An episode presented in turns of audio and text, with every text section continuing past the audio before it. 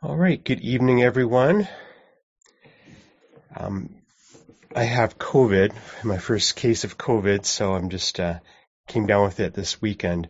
So I thought I would keep everyone safe and teach here from from home. So this is, I think, one of maybe our second time we've done this kind of arrangement where the teacher's been online. We Jill Shepherd did that this last August. And I think it's a good thing to be flexible with, you know, if something like illness happens or if one of us is, is traveling as teachers and we can still come in. All right, we'll see how my energy holds up. This might be a, a shorter evening, but we'll see see how we can go. All right, so tonight we start the first uh, first series of talks moving into dana or generosity. So this is this trio that um, we were exploring were these last three months. First one we explored was wisdom, then we explored exploring dana, and then we'll explore sila or ethical actions. And these three, as I mentioned last month, really interrelate, interrelate, interwork together. There's a famous quote from the Buddha that if beings knew, if beings knew as I know, the results of giving and sharing, they would not eat without having given, nor would the stain of selfishness overcome their minds. Even if, even if it were their last bite, their last mouthful, they would not eat without having shared, if there were someone to share their gift. Right? This is what the Buddhists uh, spoke of in the early teachings. So what does the Buddha mean by this the results of giving and sharing? You know, why is this so compelling? He says it with so much clarity and urgency. And that's that's really the exploration that we're going to be doing together this next week and the next month. You seeing for yourself, you know, what does generosity actually do? What does dana actually do for us? In terms of our hearts, in terms of our practice, in terms of a sense of interconnection. And also, what does the opposite of generosity do? What is that contraction of heart, that sense of uh, scarcity, of self-centeredness, of selfishness, how does that relate? What does that do to our hearts and to our minds? And as we explored with wisdom last uh, month, it's really about observing, just really sensing and perceiving in a clear way. That very perception and clear seeing then allows the wisdom to start to percolate through us. It becomes not something the knowledge or something we should do, but through our direct understanding. And this, this simple practice of connecting with um, the act of generosity. I was, you know, having some grapes with my wife the other day, and I had the pile of grapes, and I we're down to the last three, and I found myself, okay, I'm going to I want to eat these grapes, but then there was that pause of like, okay, let me offer those grapes, and she took them, and I was like, you know, there's a contraction from that. But this moment of generosity, that choice point, I want to highlight that for your homework this week and also uh, for this whole month really is to bring more awareness to this this choice points that we have constantly around generosity. You, know, you can feel that okay, I want this, that scarcity, offering it, I should offer it, or I want to offer it, and you start to notice the intention behind it. We'll explore all of that a bit more in this this talk because it really highlights that sense of joy, that sense of interconnection. It also highlights that contraction of heart, that that narrowing of our, our perspective that they're just me and mine that I want to protect and defend against. Now, often when we talk about dana, we almost just talk about it in relationship to teacher support and to support of the center. And that does it a little bit of a disservice to the whole broader concept of dana. So I want to stretch that out to start to um, to see that generosity is just a foundation of our practice, and to just talk a little bit about that teacher support and also that um, center support, just a little bit because it is such an integral part of how we practice. It's really one of the defining features of this tradition for me, anyway, as a teacher in it and as a student in that for so many years, is that the teachings were offered in a free way, you know, in a freely offered way, and I would give support as a as a student back to that. And then as I've grown into being a teacher, you know, on be, being on the receiving end of that. Here's a quote from um, Gil Fronsdal, and I actually have a little reading from him that I put in the, the homework this this time. So you can look on those online. There's a link to that, and those in, in the room. I'll give you information how to find that. So here's what Gil is saying: that at its most basic level, dana in the Buddhist tradition means giving freely without expecting anything in return. The act of giving is purely out of compassion or goodwill, or the desire for someone else's well-being. Perhaps dana is more about how we are than what we do. Through generosity, we cultivate a generous spirit. Generosity of spirit will usually lead to generosity of action, but being a generous person is more important than any particular act of giving. After all, it is possible to give without it being a generous act. So this this quote, I, I appreciate Gil. He was one of my trainers in my four-year teacher training at um, Spirit Rock and IMS, and also IRC, the, the retreat center down in California that that Gil founded.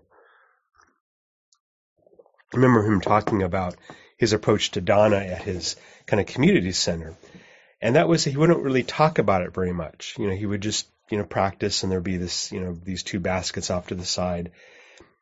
And he figured that people, after a while, they're kind of realize well, what kind of makes all this this center go? You know, how can I give back to that? And know, part of the things that allowed that to to be that kind of a relaxed attitude was having, you know, good reserves in the bank and having that kind of big generous supporters and donors. And it also is a, a kind of an interesting way of teaching around dana is that dana is something that just we just start to cultivate it. We start to grow around it. We start to understand it as our practice deepens. I think often as people first come to practice, they really come from our, our normal economy, our normal way of doing things is how much are things and kind of get the best deal and have something that just offered freely. It's, it's a little it's out of our, our normal understanding, our normal range of, of beliefs and, and, and experience. I think, you know, there's so many things I do online, um, just in my personal life, you know, that I just kind of consume these free offerings, you know, from YouTube or whatever it might be without really giving back, you know, but those were offered in a, in a free way, in a freely offered way. And so in, in our culture, I think it's it's important to realize that there is that freely offered aspect, and there's also the receiving that the teachers have. You know, being freely offered is not the same thing as being free. It's also not a transaction. It's not like, okay, this is how much this evening is worth or this retreat is worth or whatever it might be. It's really much more of a of a sense of completion. You know, kind of like turning of a circle, a circle that becomes complete from the offering of the teachings and the receiving of those teachings and the receiving of dana and support. And so as teachers in this in this lineage in this tradition, we do offer the teachings freely. We offer it without expectation of fees or reimbursement.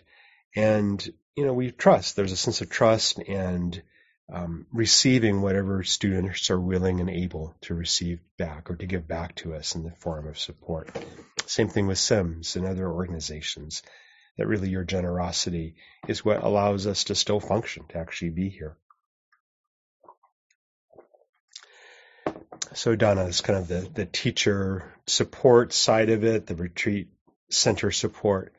But again, dana is this act of generosity, the act of giving, and generosity itself is all contained in this Pali word. And this is a much bigger concept than how we choose to support teachers or centers the Buddha began teaching, when someone first came to practice, he would teach them about generosity. It's interesting to reflect on why he would do that. Because it's so opposite from our normal way of practicing in this culture. Usually, most of us, including myself, came to practice learning how to meditate. That was the first teachings I had. And that was kind of my, my hook in. But that the cultivation of awareness, of mindfulness actually traditionally in the Buddhist time came a little bit later. The first, that sense of generosity would be kind of instilled in someone, right? Generosity of how do you relate to your fellow human beings? How do you relate to the world around you, the nat- natural world and all the different people who have come or will come after you? How can you have that sense of generosity, a sense of caring for them? And combined with this is understanding about our, our impact of our actions. So when you start to reflect on generosity, we're naturally starting to connect into that sense of interrelationship, of interdependence, of of kindness, right? of, of of that sense of, of we're all in this together. And then with generosity, or with, with um, a sense of dana, that starts to shift our relationship from one of, of separation, of isolation, to one of interconnection. And the next aspect is sila, of ethical behavior. So we have the kind of the positive expression of kindness, of generosity, of caring. Then we have the other side of it that allows us to really become aware of those times we cause harm. We cause harm through our actions and through our words, and we become equally aware of that. So these two aspects of, of dana and also sila then start to create this environment that we, we're a little less turned, turned up inside. We're a little bit quieter inside. We're a little bit more connected. And that kind of interconnection, that sense of, of feeling like you're connected to people, becomes this beautiful bedrock for concentration start to rise. That sense of steadiness to start to arise. Naturally, our minds start to quiet down because we're not so busy looking over our shoulders, trying to figure out if someone's caught us in a in a lie and some harm.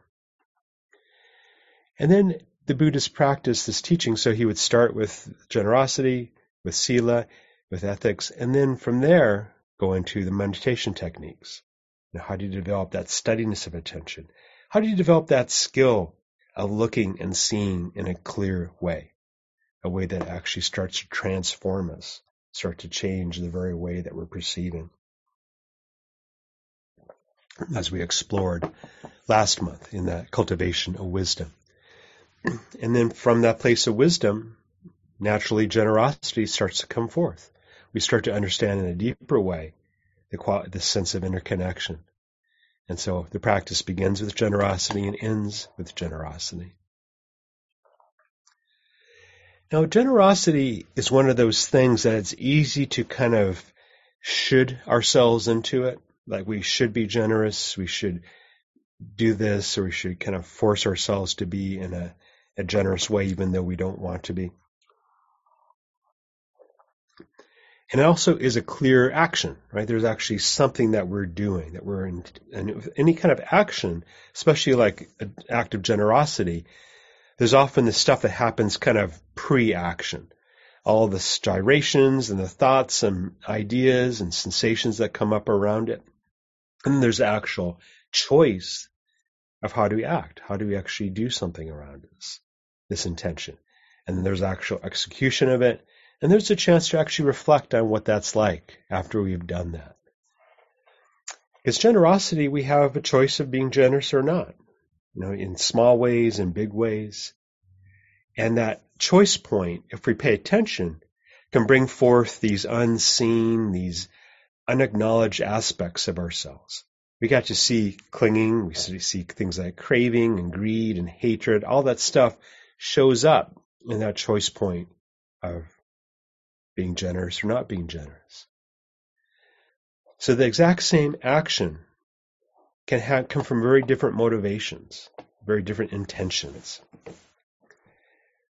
And bringing in a sense of, of we can call it quality of investigation or inquiry, of just kind of looking underneath the surface to see those less obvious aspects that motivate us can be a very powerful practice. You know, what's the intention behind action? What's the motivation? Know, what arises around that? for those of you who are old timers, um, Sharon Salzberg, one of the first Western teachers to learn these these wisdom traditions, came you know came back from the East some 50 years ago. But we were lucky enough to have her come to Seattle and do a non-residential for I don't know 10, 20 years, a long time. Sorry about that. And that she would often share this story that let's say you know she wrote many books she said, okay, let's say if I was going to give this book to someone, just to show the difference in intention, this difference in, mota- in motivation. So the same action of giving a book to someone, one of her books, can be coming from very different ways. She might give a book and like, okay, I want to show everyone else just how generous I am, how kind I am, how here, you know, every, I want to make sure everyone sees it. Or maybe I'm giving the book so the person can maybe be nicer to me or give me something in return. Give me some compliment. Or maybe the, it's just a pure act of generosity without any strings attached, without any sense of something in return from that. Remember Gil's paragraph there that at its most basic level, dana in the Buddhist, Buddhist tradition means giving freely without expecting anything in return. The act of giving is purely out of compassion or goodwill, or the desire for someone else's well-being. So, of course, most of us aren't like that all the time. You know, not 100% of the time. That we have mixed, mixed intentions, mixed uh, motivations. And if we can step back from that judgment of those things that don't seem so generous, we can actually learn a lot about ourselves. We can actually learn, okay, this is where this is this expression of scarcity, this expression of greed, this expression of hatred. I can see that arising real time in my experience. And the tools of practice are really designed in many ways to help us see that, to actually observe that. Sometimes we think of practice as something we do in isolation. Like I just go to the gym and I work out. And when I'm done working out, I don't have to be in the gym anymore. I don't have to have that same skill set. Sometimes you can hold that meditation just something I do in an isolated way, and then I go on with my day. It has its benefit. It starts to work on us regardless. But most of us can't avoid starting to have our meditation practice start to transform our lives. We start to act in a little different way. We start to be a little bit kinder, a little bit more generous is often these these expressions because we've moved from this kind of self-centered, isolated perspective to one of interconnection, of interrelationship. So there's a famous um, instructions where the Buddha talks about the act of dana, the act of giving, and to really reflect on it, to really amplify the benefit of it, is to really delight in the before giving, the act of doing it, and also the after giving, you know, to actually reflect on that. So I encourage you to start to bring that to your own awareness. Is that when you offer dana, whether it's to Sims or to a teacher or just the small or big acts of dana that you do throughout your, your day, throughout your life, of complete strangers, of dear friends and family, the act of, of generosity. You know, when you have that choice point, just reflect on how that is, how it feels to be generous. And we actually are doing the generous, generous act, pay attention, be awake to that. Actually sense it, actually know it. What is it like to actually offer generosity? And after afterwards, just reflecting on how it feels, how good that feels to be generous. Right? So this way, generosity, paying attention to it, starts to build the potential for more generosity in the future. It becomes a relationship to others, a relationship to life. And we can also notice the times when we aren't so generous, when our hearts contract. And if we can not judge that, but just get to say more of a sense of, isn't that curious? Isn't that interesting that my heart is closed around this act of generosity? I say no to it. So it becomes something we can learn from. So generosity. Now, a few other thoughts around this.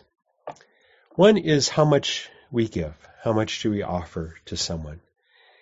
I remember before I became a teacher and I was like a retreat manager, I, I managed, my wife and I managed basically all the non-residential retreats for a number of years. And people would ask me, well, how much should I give? How much should I give the teachers? What dana amount is appropriate?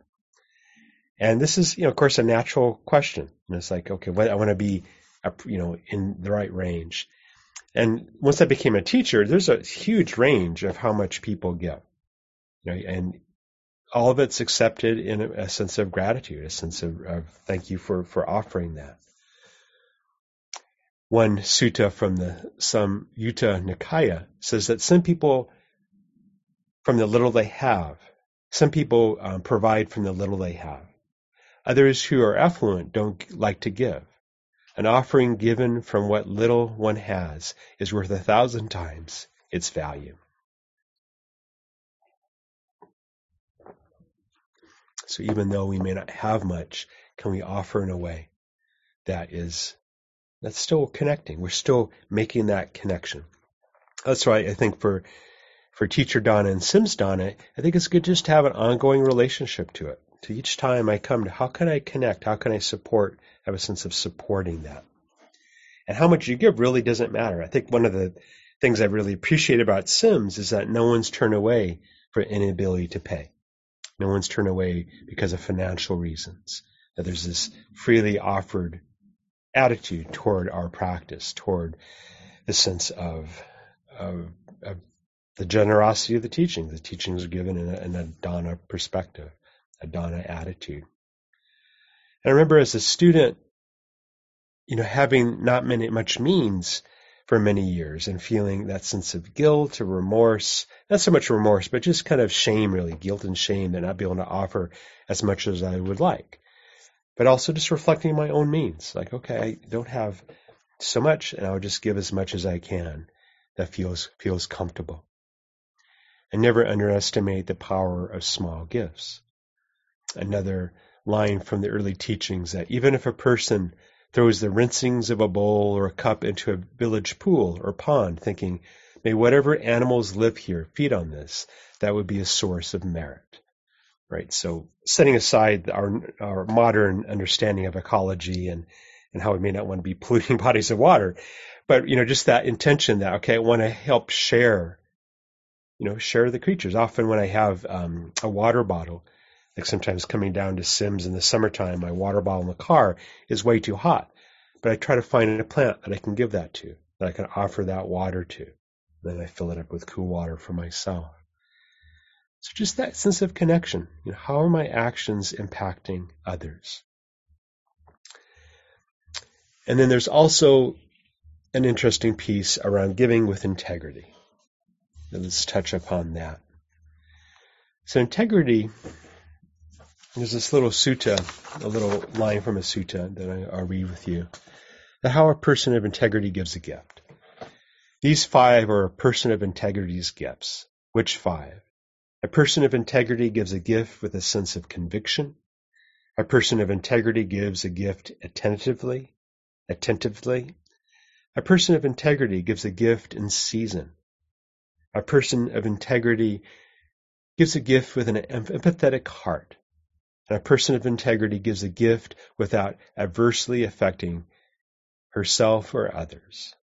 Right? So these five elements, that conviction, that we're not just kind of wishy-washy, there's a sense of, of actively giving, being really connecting with that choice and giving not out of a, a vague way or an indecisive way, but okay, once you've made that decision to offer that in a clear way, being attentive to it. You know, can you really connect with the act of giving, the act of who you're giving it to? Like you do this with like someone who's homeless or a real change person, you know, giving dana a basket, whatever it might be, to really connect with that. Actually be present for that that process. Be present for making actually making eye contact. Being present for all the stuff that's happening. Acknowledging this other person acknowledging the act of, of, of releasing. Giving in season. You know, to know the right timing of something. When is a, a gift really the most appropriate? When is it the most helpful? And to, to start to be aware of that. You know, when is it perhaps most needed? And from an empathetic heart, a beautiful expression, this empathetic heart, you know, connecting with that sense of, of empathy, that sense of interconnection, that here someone has a need, you know, kind of giving away, sharing my own good fortune, my own generosity, whatever level I can, I can do that. And this last one, without adversely affecting herself or others. Without adversely affecting herself or others. So this is, uh, I think, an important point for some of us who, especially around dana, we may not have any, you know, issues giving, but perhaps we might give too much or we might overextend. And what I like to do in my own practice around dana when I offer it to my teachers is just start to notice, I come up with a number, right? And then I start to, I play with it. I guess, okay, let me add maybe $100 to that or $50 or to it or whatever percentage makes sense. And I distract, uh, subtract the same amount.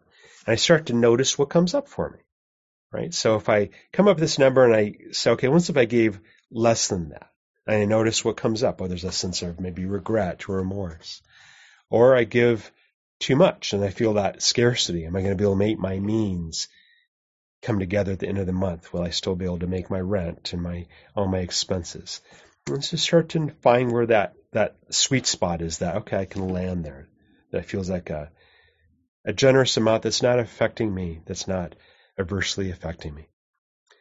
Joseph Goldstein, again, in relationship to teacher Dana and you know, organizational Dana, gave this very pithy instructions that give without re- regret. To give without regret. Because if we give too much, we can feel regret for that. If we give too little, little, we can also feel the sense of regret. So finding that, that sweet spot, that place of, of going back and forth. And then generosity, as we'll explore in this month, isn't just about financial amounts or isn't about just material things. It's also the act of our attention, our act of our service, our act of, of caring. And finding that place of balance, of not overextending ourselves, you know, giving, stretching ourselves when needed, and also, um, you know, being being more aware when it's time to, to step back. You know, being on the on the board and being a guiding teacher, I get to see volunteers in a more intimate way. I get to see, you know, who are the same people who keep, you know, raising their hand and engaging and doing things. And sometimes it's like trying to help them say, okay, it's, you're doing plenty. Maybe step back a little bit. Give yourself more space. And others step up. I think a simple formula that I think is, is really helpful, real fun.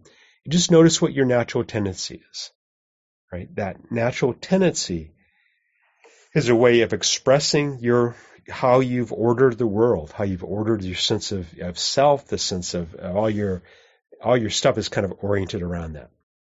And then do opposite of that. Do something different from that. Like if when we ask for volunteers, you don't raise your hand, maybe raise your hand and see what happens. If you're the one who always raises your hand, maybe step back. A little quote that that's uh, appreciated from uh, Insight Timer that I sometimes use is that self care is giving the world the best of you instead of what's left of you. And Katie Reed said that, who's a, a blogger. Self care is giving the, the world the best of you instead of what's left of you. So this is the act of generosity that equally extends toward yourself as well as to others. And this is an alive practice. It's an alive way of, of how generosity can show up in so many different ways in our lives. All right, let's just sit quietly for a couple moments, letting those words settle.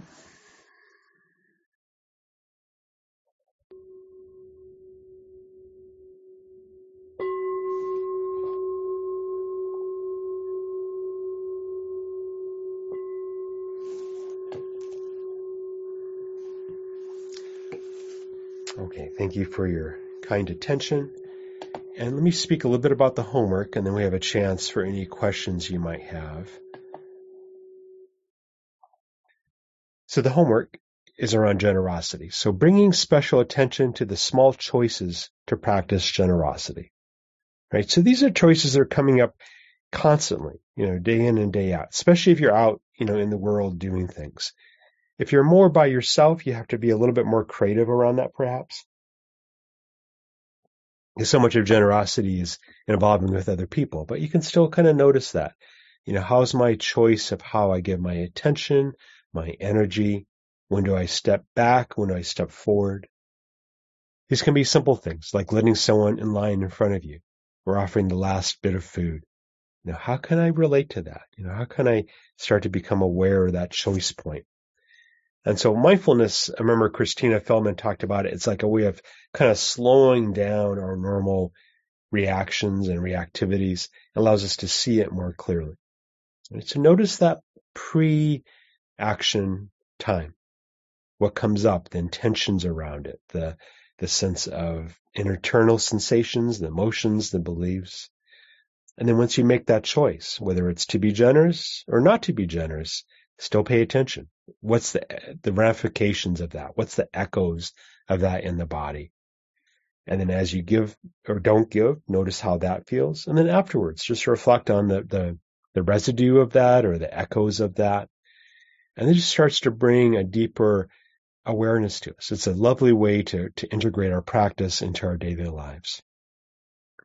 Also, I came across um, a reading by um, Gil Fronsdal called Generosity. So I put a chat in the chat. It's in there um, early on for those who are online. And then for those on in person, you can just search Gener- Generosity by Gil Fronsdal. And that will give you a nice little article that I thought was very um, comprehensive. And I pulled some of his, his quotes from that. All right, so let's see how it's how it's uh, like to do questions from an online perspective. So if you have a question online, you can just raise your virtual hand. If you have a question in the room, maybe you could raise your hand and then move over to the, the seat where the, the mic is that Dave will direct you to. Okay, Jen, go ahead. Thanks. I um, I love um, thinking and talking about and hearing about um, this perspective on generosity. I think it's it's really really really important. Um, I guess one of the things that I was thinking about um, was the um, and one of the things that I really like about what you said is thinking about it not in terms of like what you're going to get out of it, but like, you know, just letting it be what it is and, and not expecting anything in return. I think there's a lot of messages in society that kind of say, if you give, then just think about all the things that you're going to get back. And, and I think, oh, I don't know. That's, that's the way, you know, true generosity really works. But one of the things that I was, um, have been learning about is, uh, this idea of, um, uh, you know, using Benevity or something like that, uh, an application where you can a- actually just automatically send money through, you know, out of your paycheck to um, some really high impact um, uh, causes like mosquito nets uh, for malaria, and like ten dollars there just saves a ton of lives, you know, and, and there's just such a gigantic impact that the mon- your money can make and in these other areas and make such a big impact in, in terms of the, you know, what you can do for the environment and all these other causes. And so, but you don't get the feel good stuff. You don't like get the kind of the eye contact if you're uh, donating to somebody who's, you know, homeless or something like that. So there's no, there's no positive benefit from it. But, you know, if the money just comes out of your account, then you can have maximal, um, maximal benefit more bang for your buck, li- like literally, um, and what you donate. But then, you know, like what I do is I just have every time I get cash, I just leave it in my car. And then I just, you know, if I, I can just, you know, get the feel good moments uh, and other ways like donating to a homeless person who seems, you know, really uh, challenged or or helping a friend um, who needs you know soup or whatever. So I don't know. You uh, is that something kind of that, that kind of bigger, broader subject of, of, um, donations or generosity. Is that also a part of it? Because I think most of the time you were focusing more on just kind of like the local, local stuff.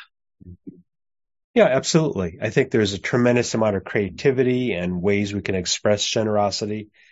And yeah, something like having a, a monthly or regular donation that helps something like mosquito nets and, and, malaria, you know, in other parts of the world. That's absolutely, absolutely right. And what you can do is maybe each time, each time of the month when that goes out of your, your account, just send a little reminder to yourself. that you get that and you can say, oh, okay, let me just reflect on that for a couple moments. Oh, you know, my, my $10 has just saved people's lives.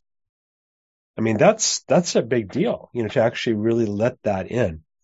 So generosity in that way, it does have this, this benefit. There's a sutta that I, w- I came across that I might talk about next week or next time I give a talk on this. But the Buddha is talking about all the different motivations behind giving.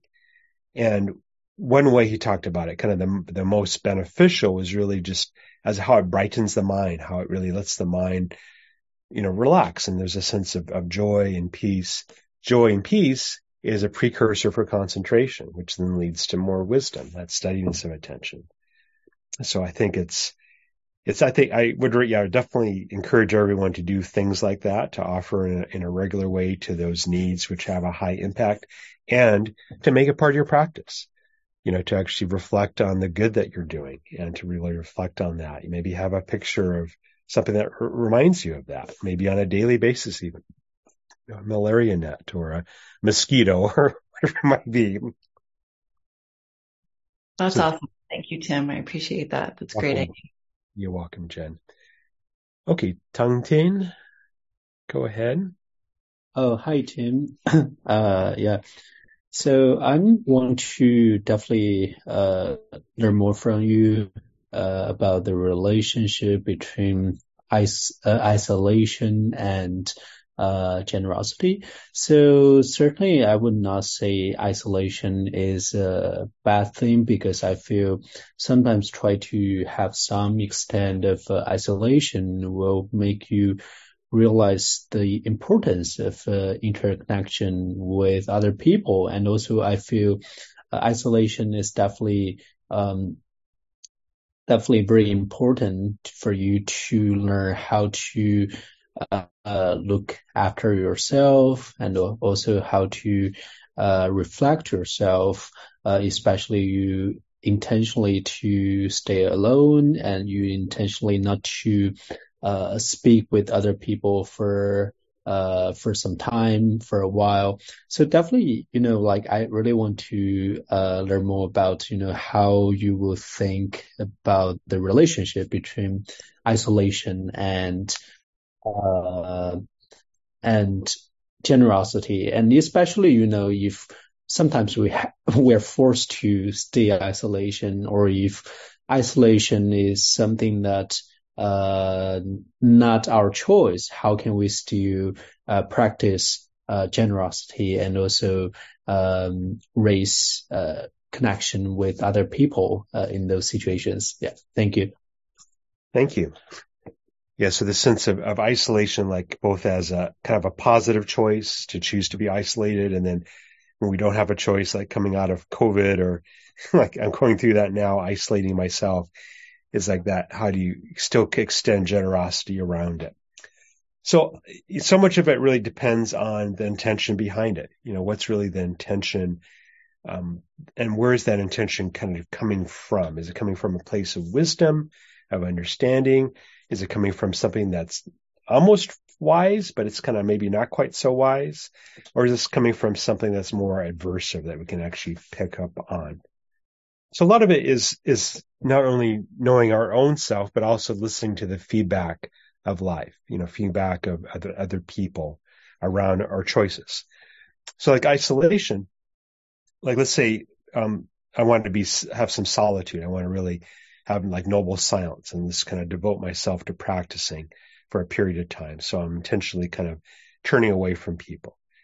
That can be really beneficial. It can help us really cultivate that inner stillness and that undistractedness. And at some point, it maybe becomes a place that we kind of using it as, as an escape, as a way of avoiding, right? So that same action, it can be an act of generosity to ourselves, or it can be an act of maybe not so generous toward ourselves. And then if we're kind of forced to be isolated, you know, whether we have COVID or something like that, how can we, you know, still feel that interconnection, still that reaching out? And you know, generosity is such an interesting thing because sometimes I think we miss the subtle ways it can show up. You know, just that subtle ways like sometimes like I'm, I'm walking through the park and I see like I'm walking my dog and another dog owner's coming and I might just make a choice to accommodate that or to, you know, shift so there's not any dog on dog conflict or something like that. Or, you know, waving a, a reclusive neighbor that, um, she sits on her porch and she kind of ducks her head behind her bush.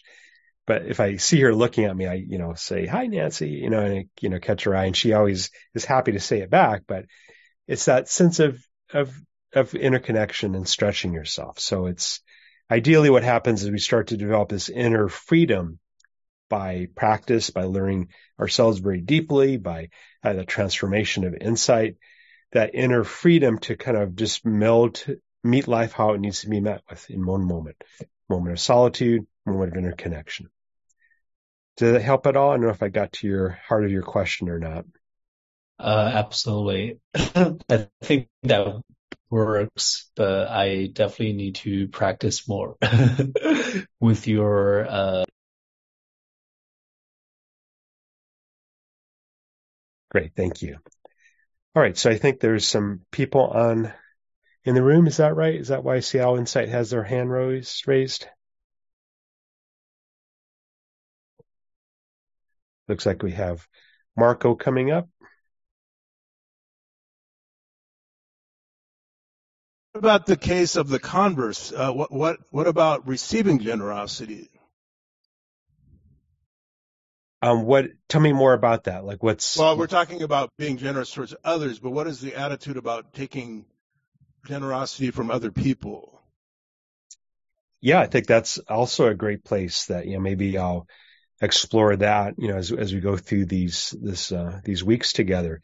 But yeah, the act of receiving generosity, you know, like many of us, I, I myself, it's like sometimes that's hard to receive. It's hard to receive someone else's act of kindness or of care, of support, and learning how to have that, you know, acknowledging that, but also not having to have those strings attached, not feeling like I have to, to owe the person. So that, that very act, you know, again, we can, we can really tune into the reaction that comes up from us and, you know, start to appreciate it. Cause that's, I know for a long time I had this habit when someone would offer something to me, I would say, are you sure? You know, and what I was really saying, are you sure I deserve that? Are you sure you want to give to me in that kind well, of you have to remember that it's making them happy to, to do it. That's right. That's right. So I stopped doing that or do that a lot less and just connect with that moment. Yeah, they're, they're have a sense of happiness in offering that. And the best way to, to honor that happiness is just to meet them with that and say, you know, thank you, whatever is appropriate in that situation. If it's in a Buddhist realm, you might bow, or if it's a sense of just a stranger, you just, you just receive that. And, and that just helps us feel more and more connected. And then we start to relax more and more into our lives. Wonderful. Thank you. You're welcome, Marco. All right. You have another online person? Okay. Oh, um, I wanted to mention some of the other forms of generosity that I've heard that I thought were interesting. So, uh, one thing I feel like that gets overlooked is frugality as a form of generosity. When you're not taking things that you don't need, that means other people get more. Um, so in a way, generosity is kind of like the opposite of of greed. Sometimes you want something even though you don't need it.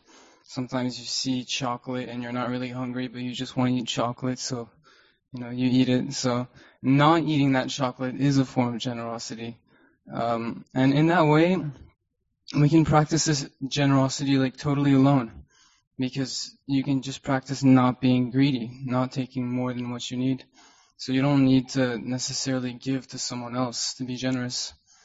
Um, and also, I wanted to say, um, uh, meditation in itself is a very generous act because when we're meditating, we're working on our own minds.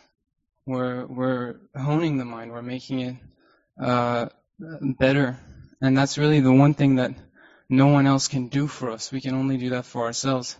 And because our mind isn't very good, it causes a lot of suffering for other people. How, how many times have we gotten angry at someone and, you know, hurt someone or been greedy and hurt someone? So when we're meditating, we're, we're, we're fixing the root cause of a lot of suffering for other people.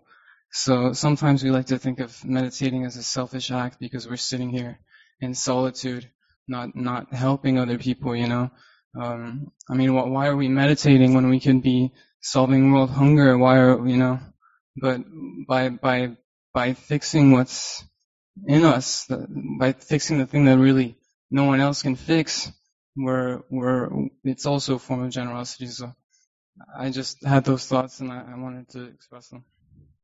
Thank you. Yeah, that's that's well said. Yeah, that sense of um, the first point around that sense of renunciation or frugality, and you know choosing not to take something.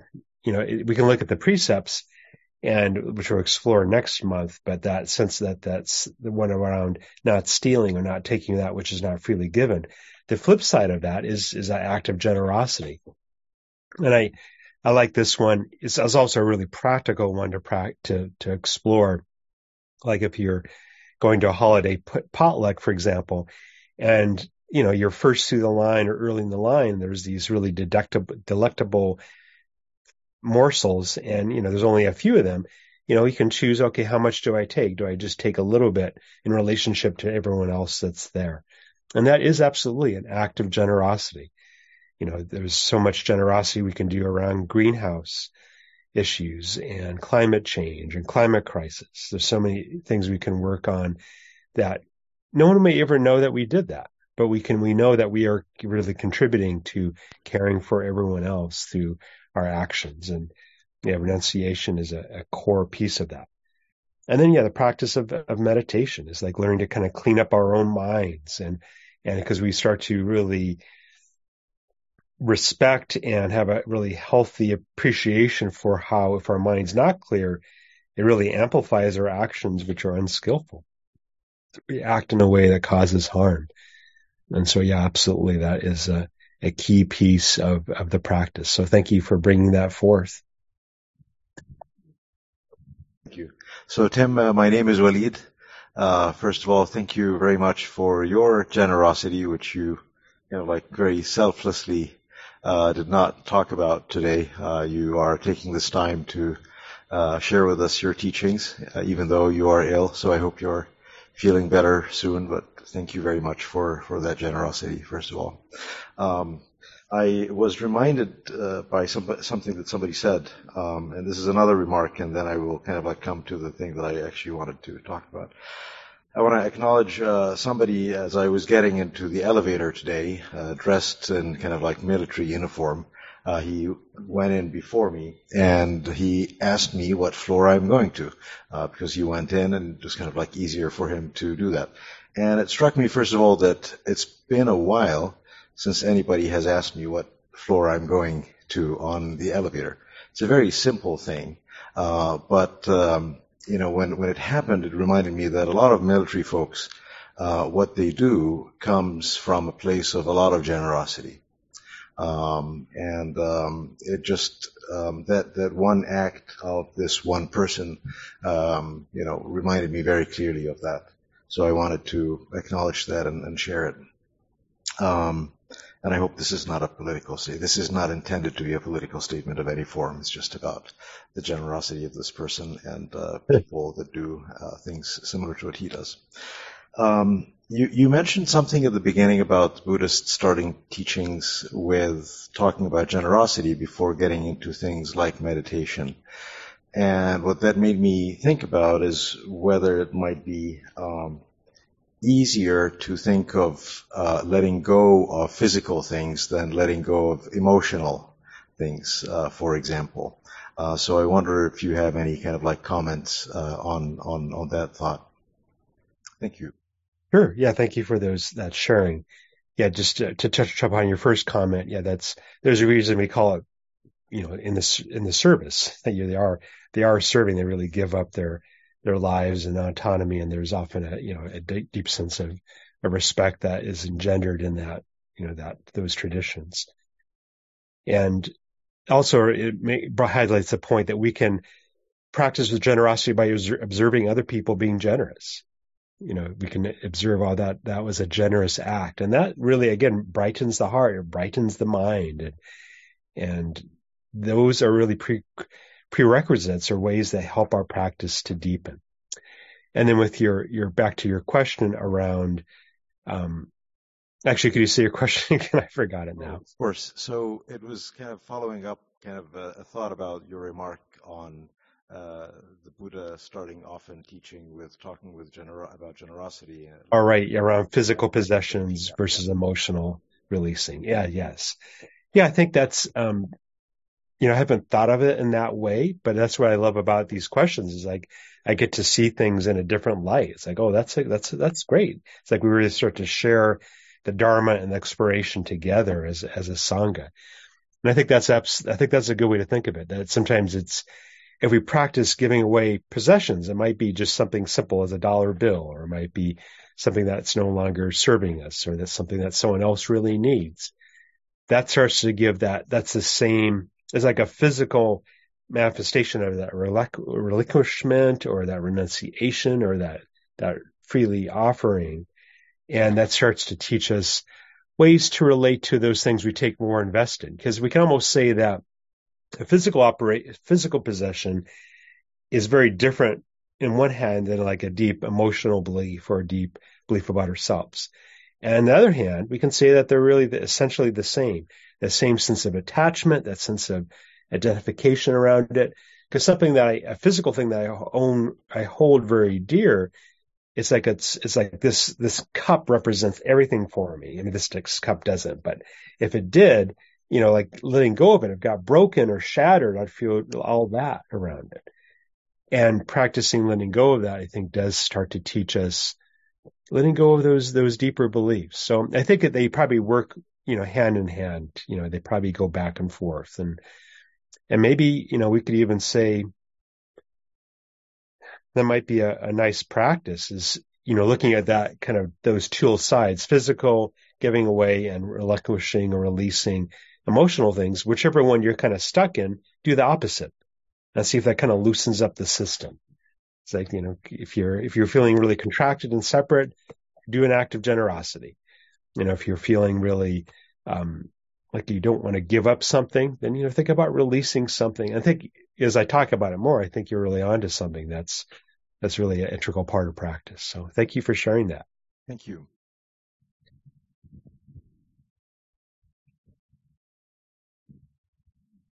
All right. Anyone else like to share anything? Okay.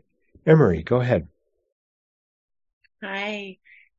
Um, yeah, I wanted to thank you also for being here tonight, even though you're not feeling that great. So appreciate that so much. Um, I had a question about generosity without maybe wanting to be generous or feeling very generous. So I'm thinking about like our, um, just the responsibilities and duties that we have in our lives and all of the ways that we show up for, for people or for our community or for our family, even when we don't feel like it, you know, even when it's hard or, um, there's other things we'd rather be doing or even you know, stretching ourselves energetically or with attention or time because we feel like it's the right thing to do and because, um, we have that sense of sila, you know, really of like fulfilling our responsibilities. And so, um, I'm just wondering what the Buddha would say about that. You know, is that, I don't know, like, um, okay. um, or, you know, I don't know. And, and yeah, I guess I'm also asking about that line of when do you just say like, gosh, I'm just really too tired. I, I'm not available to you right now or whatever. So, um, yeah. Um, I'm not sure. You have to ask the Buddha what he would say, but I'll, I'll say from my my understanding of this of what comes up right now in this this night. Yes, I think it's it's that um, you know, the same exact action can come from a place of true generosity or a place of really mixed things. Yeah, we didn't like you, you brought on like all the sense of duty and responsibility that we just, you know, that just, I have to be there for this person, even though I don't really want to be, or, you know, and that's, that's this interesting dance that, you know, many of us have to learn is how do we, you know, really bring ourselves to the forefront, you know, care for ourselves. That's why, you know, I like to go back to what's, um, what's your default? What's your normal way of doing it? Right. So if you normally are, uh, as I think I, what I would guess from you and our, our time that we've, we've, you know, talked over the years is that you probably give more than you probably, you give more that you give a lot right? So I think the learning would be more on the side of maybe bring yourself forth, yourself more to the front of the line, that sense of self generosity, that sense of, of kindness toward yourself. And because sometimes that sense of responsibility, it gets a little tricky because sometimes it's really distorted. It gets a little distorted. Like what, you know, we can think, I'm the only one who knows how to do this the right way, right? and maybe it can go different ways or maybe it can fall apart and maybe that's okay maybe that actually allows something else to to stretch and um, you know emerge you know and if we're a really you know high high functioning with our you know your profession and with your child and all these things that you're doing it's like sometimes stepping back and letting things kind of okay it's okay if it doesn't go perfectly or at least my idea of perfectly and what i would say that that's that's the greater learning you know what that elicits you know, what comes up around that because that, you know, the, the pattern of, of being responsible and, you know, being competent, you've learned that allows you to really succeed in those areas. And then it be, starts to become a little bit of a prison because that reinforces that sense of self, that sense of who you are, who you've cultivated. We don't want to throw that out all out the window, but we also want to play with maybe releasing that or not always having to act from it. I guess this comes down to choice, right? can we choose to not follow through with our, our natural impulse, you know, even though it feels like we might be letting people down. And, you know, maybe we really are not, you know, taking care of ourselves, talking to those who really know you and care about you. I think probably many of them will say, well, yeah, you probably, Emery, you need to take more care for yourself or give yourself more time off or whatever it might be. But it's a rich place of practice. Yeah, thank you. You, yeah, you're a good listener during the times that we've talked. Um, and I'm, I'm also kind of realizing too that, um, it can be kind of like you were alluding to, it can be scary or very unknown not to show up in the way that I'm used to, you know, like what will happen? You know, what, it, it feels very unknown and, and, um, more like out of control or something like there's definitely, um, like a sense of fear there almost. So thank you for helping me see that. Yeah, absolutely. And that, that sense of fear or that sense of trepidation, the sense of unknown from, from a Dharma perspective, those are all like really helpful pointers that shows that you're disrupting this kind of the status quo or the kind of the framework, almost like the framework of that sense of self. You know, again, there's, there's a very functional one, allow you to do a lot of things. A lot of people rely on you and the identification of it, that that's who you are. That's who I am. That's what I am. When that starts to be sh- questioned or shaken or released, there's often that trepidation or that fear because who am I going to be if I'm not, you know, in there fixing everything or being the competent one or the responsible one. And that's the act of faith of that trusting. Okay, let me just see, you know, just try it in small ways because you can learn the same lesson in small ways. Pay attention. It can go very deeply. You don't have to like suddenly like quit your job and go say, sorry, I'm going to go, go off and live on an island for a year. You know, you can do it in small ways and just notice it you know, and realize that everyone around you is probably used to you always being there. And you might have a conscious discussion or you might just do it, just kind of let them step up, you know. It's like most of us, there's that saying that 80% of the work's done by the 20%, you know, so, you know, letting yourself step out of that 20%, let, let yourself, let other people come up. And yeah, the fear is, it's natural. That's a sign that it's a deeper place of practice. That's a good place to practice. Thank All right, you thanks. so much. Thank you, Emery. All right, how are we doing? Thank you so much. Um, I think this actually relates maybe a little bit to the question about emotionally letting go. Um, as we were doing this set, I was noting a lot about when I'm feeling generous, it's often accompanied, I guess, with this sort of generosity of thought about the other person. So um, if I'm very worried about the other person, like taking advantage of me, or if I see somebody on the street, I have a fixed notion that they're, if I give them money, then maybe they're going to use it on something that I don't approve of or something like that. Versus when I'm feeling more open and generous, it's more, um, I guess maybe it's a less fixed view of the other person.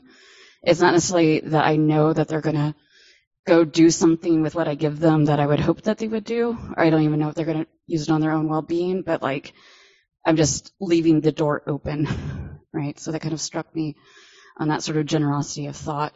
I was just wondering if you could speak to that and the way they work together. Sure, absolutely. So that, that sense of noticing your fixed view that arises, again, a very fruitful way of practicing. Like, okay, I assume this is what they're going to do. This is the, you know, this is going to be the outcome.